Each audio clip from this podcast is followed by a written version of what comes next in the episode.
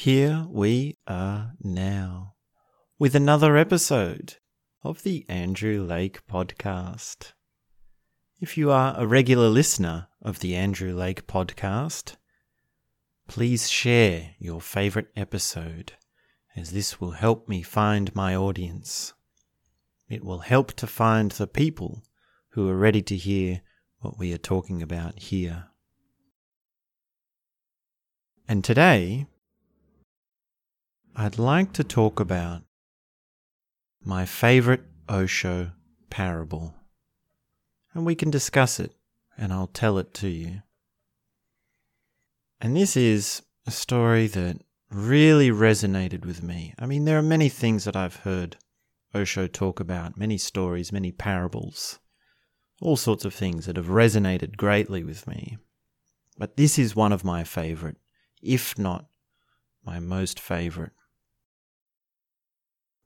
And it's a story that he tells in response to one of his questions from his followers. Now, at certain times, you have to imagine that there were people going to live with Osho in his commune. And there are many different forms throughout the life of Osho of what that looks like. And at some times, there was a lot of controversy there was a lot of conflict. There was a lot of cultural upheaval around his commune. And there was also, at a certain time, the Jim Jones cult. And that resulted in a mass suicide. So there were a lot of people that were worried about the Osho cult and Osho as a cult leader. And of course, there were many things in the media all around the world, many journalists saying all sorts of things and all sorts of people saying about all sorts of experiences that they've had there. And people would go and they'd live with Osho. And you have to imagine that there'd be certain times when he'd be giving discourses and he would be answering their questions so that's the sort of background with which this parable is told. That's what's sort of going on and the time and place of what it's like for this story, this parable that Osho tells.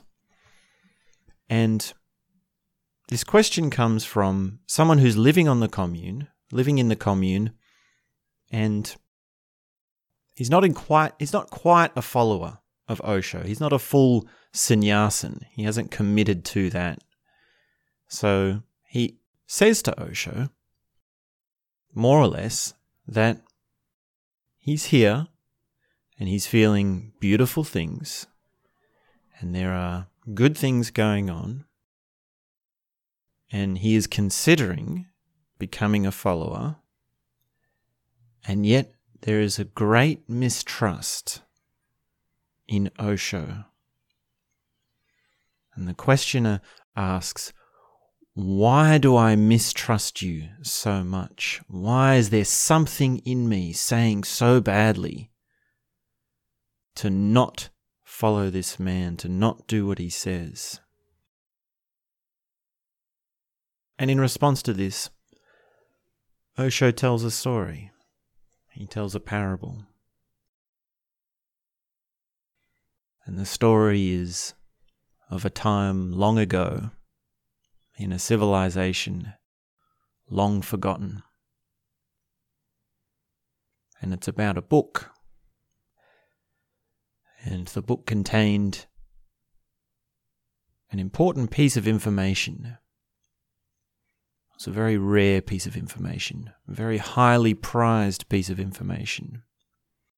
And the information was how to find the elixir of life how to find the thing that is the jewel of existence, the thing that can bring you everlasting wealth. And there was a war, and the library in which this book was kept was attacked, and one of the monks was lucky enough to save this book from the burning of that library. And that was the one book that that monk took with him out of that library to save that precious piece of information. And the years went past and things deteriorated more, and the monk also lost his possession of the book.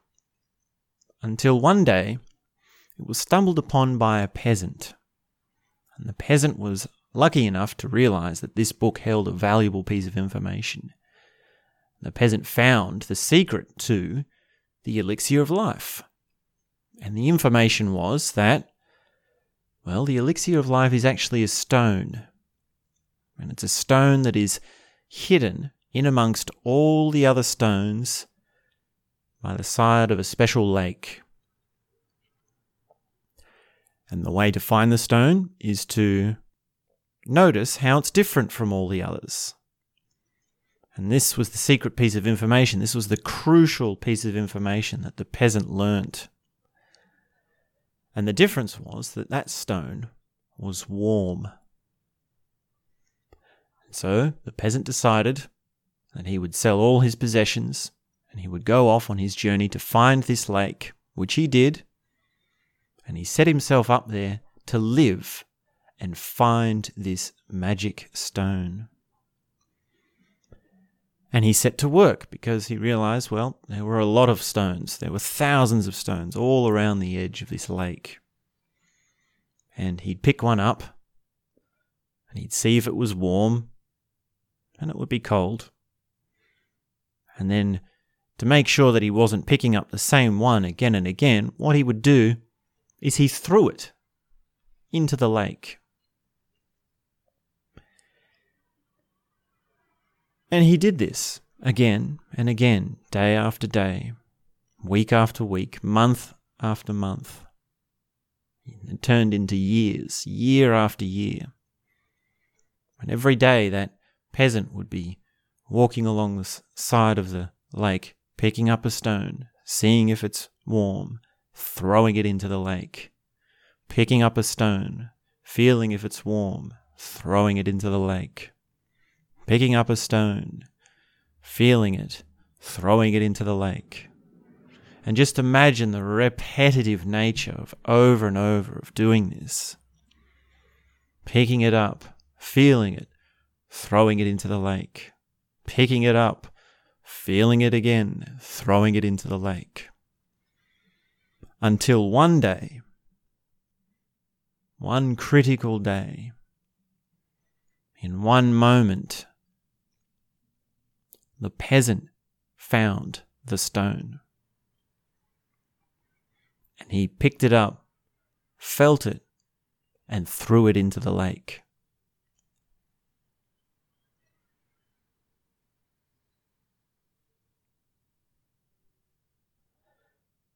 And that is just what people do.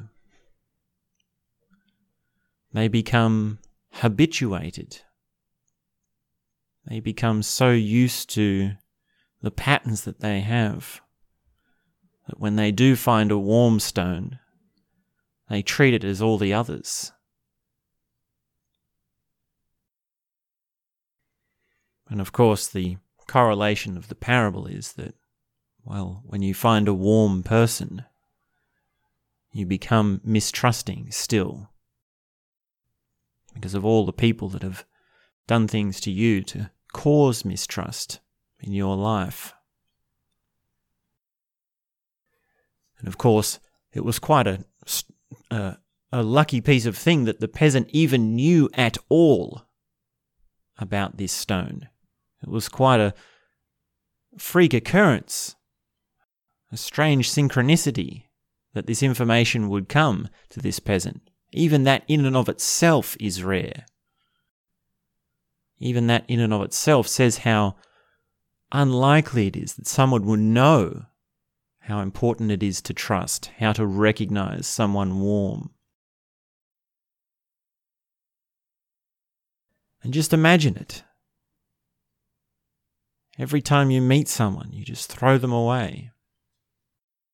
And for so many times, good reason. For so often, good reason.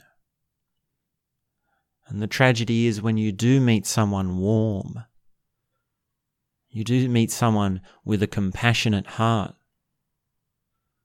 you do meet someone with noble intentions, pure intentions, someone who just wants to help, someone who really just wants the best for you, someone who's got an extremely important message that can change your life. A story that can change everything that they want to tell you.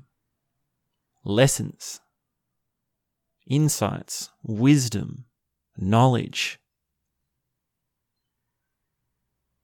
Well, you're so used to the people that are hurtful to you. So used to the people that you shouldn't trust. So used to the people that don't have all those beautiful things. But you just throw them away. And of course, Osho tells this parable to the person who's asked the question. And he says, actually, the feeling that you don't trust me is a good thing because it means that you're starting to see that trust is important. Most of the time, trust isn't even a prevalent thing, I say. It's a thing you don't really even get in touch with because you don't have that sense with someone. You don't have that sort of connection with someone. There's no relationship like that. There's no interaction that would involve some sort of trust. Now, of course, all things arrive, arise in dualities. They arrive, they arise in opposites. So to be getting a sense of mistrust is actually quite right. And Osho is quite right to be saying that there's something very important about re establishing a sense of mistrust because it means you can open to trust.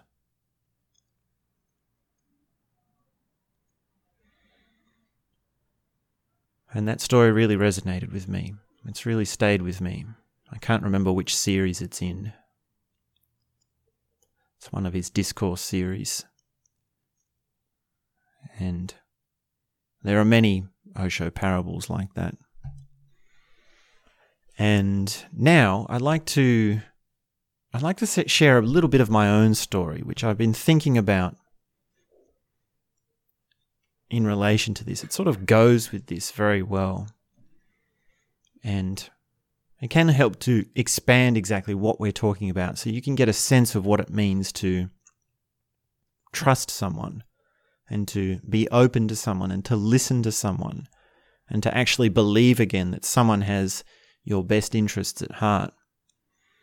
And this happened, well, this is sort of a story that happened to me or a story that was told to me. Actually, when I was living at the Osho International Meditation Resort.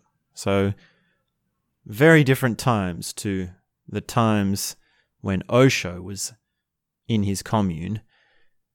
And it's a different place, really, because so much has changed. And of course, you know, Osho's no longer in the body, as they say. And the whole thing is really totally different thing. For, for one, it's a meditation resort, it's not an ashram, and it's not a commune. So that's a very big difference just in and of itself. But I was living there and I was meeting lots of people and I was learning so much and I was of course, doing all the meditation techniques and doing a whole bunch of groups and awareness intensives and all these incredible things, which I've talked about before. But that's the sort of background of where this story happened, where this little sort of thing that was told to me or happened to me occurred.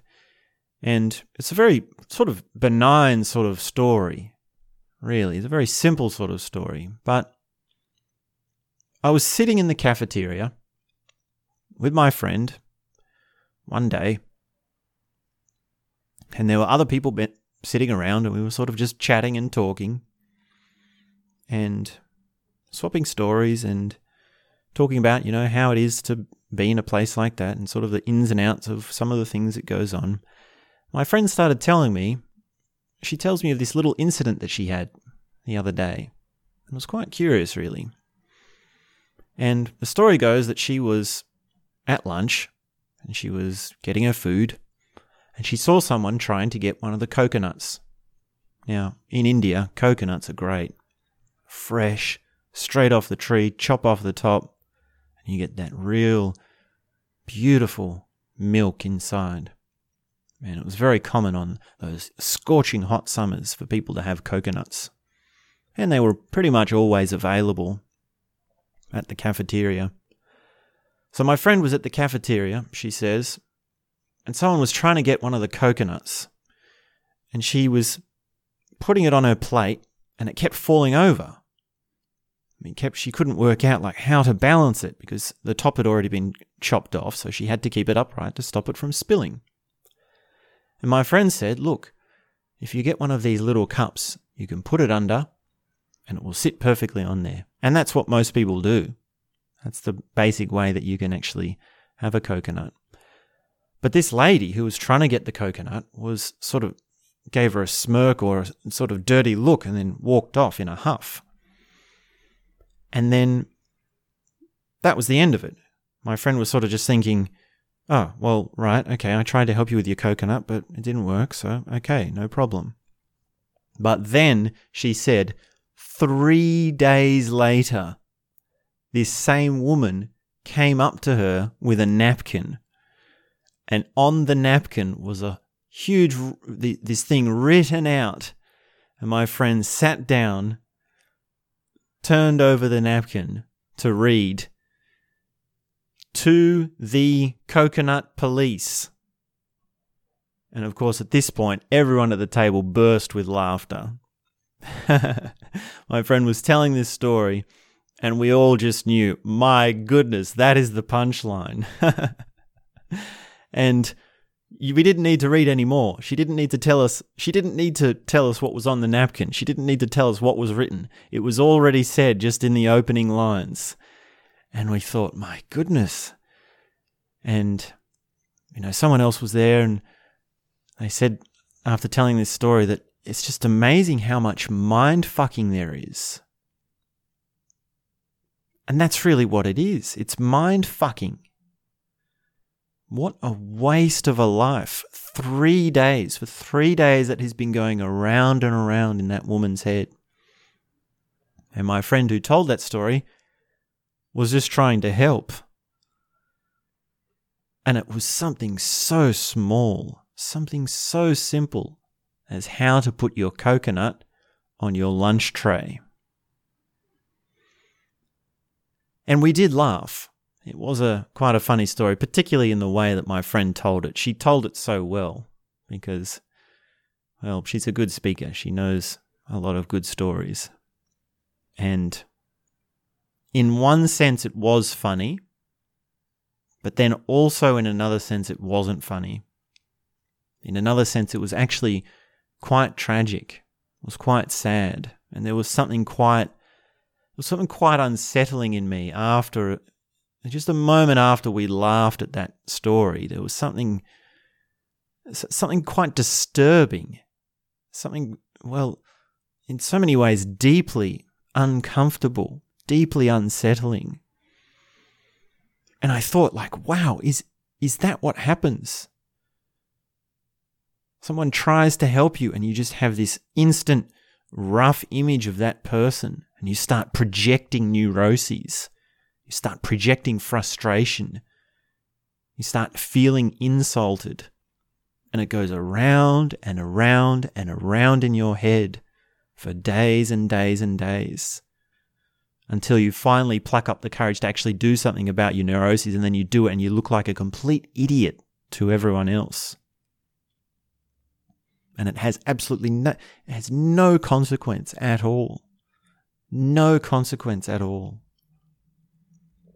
And I think, my goodness. Now I think, look at the controversy around Osho. Look at what Osho was actually offering. Now, he wasn't helping people with how to put their coconut on their lunch tray. He was actually helping people with how to transform their consciousness, their very life, their very sense of existence.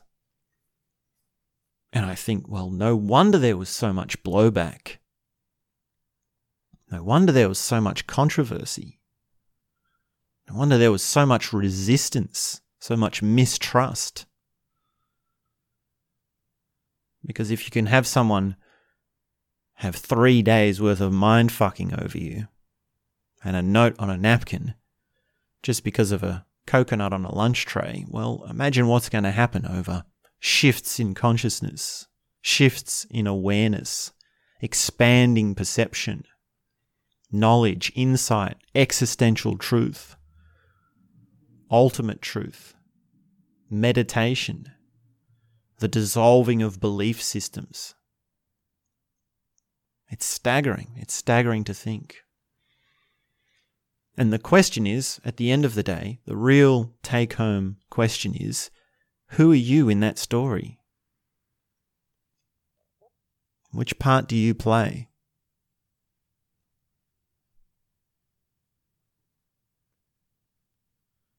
Does this really happen to be something that you can see and understand? Can you really see how you have a very personal and very real role to play? Because you are one of the people in these stories. You are one of the characters. And I've explained it to you here, so you have no excuse now. It really is up to you to see that it's your choice. And of course, in many ways, I've been lucky to be able to see neurotic patterns from a different side, from a different view. And I've been very lucky to see these stories and have certain things explained to me. And of course, I've struggled with it too. But there still is so much mess, there is still so much tangle. And it's not just a matter of putting down those people. We can't just talk around stupidity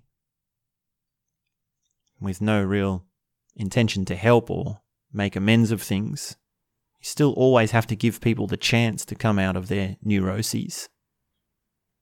You still always have to give people the chance to trust you. But really, it does come down to a question of what part in that story you would be.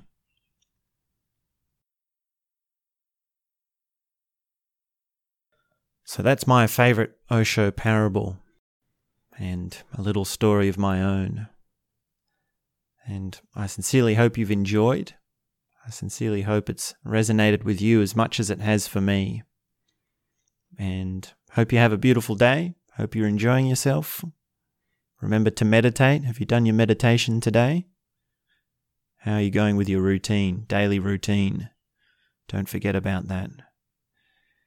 And I'll be back very soon with more. I'm going to keep doing what we're doing here. So thanks very much. And that's all I have to say for now.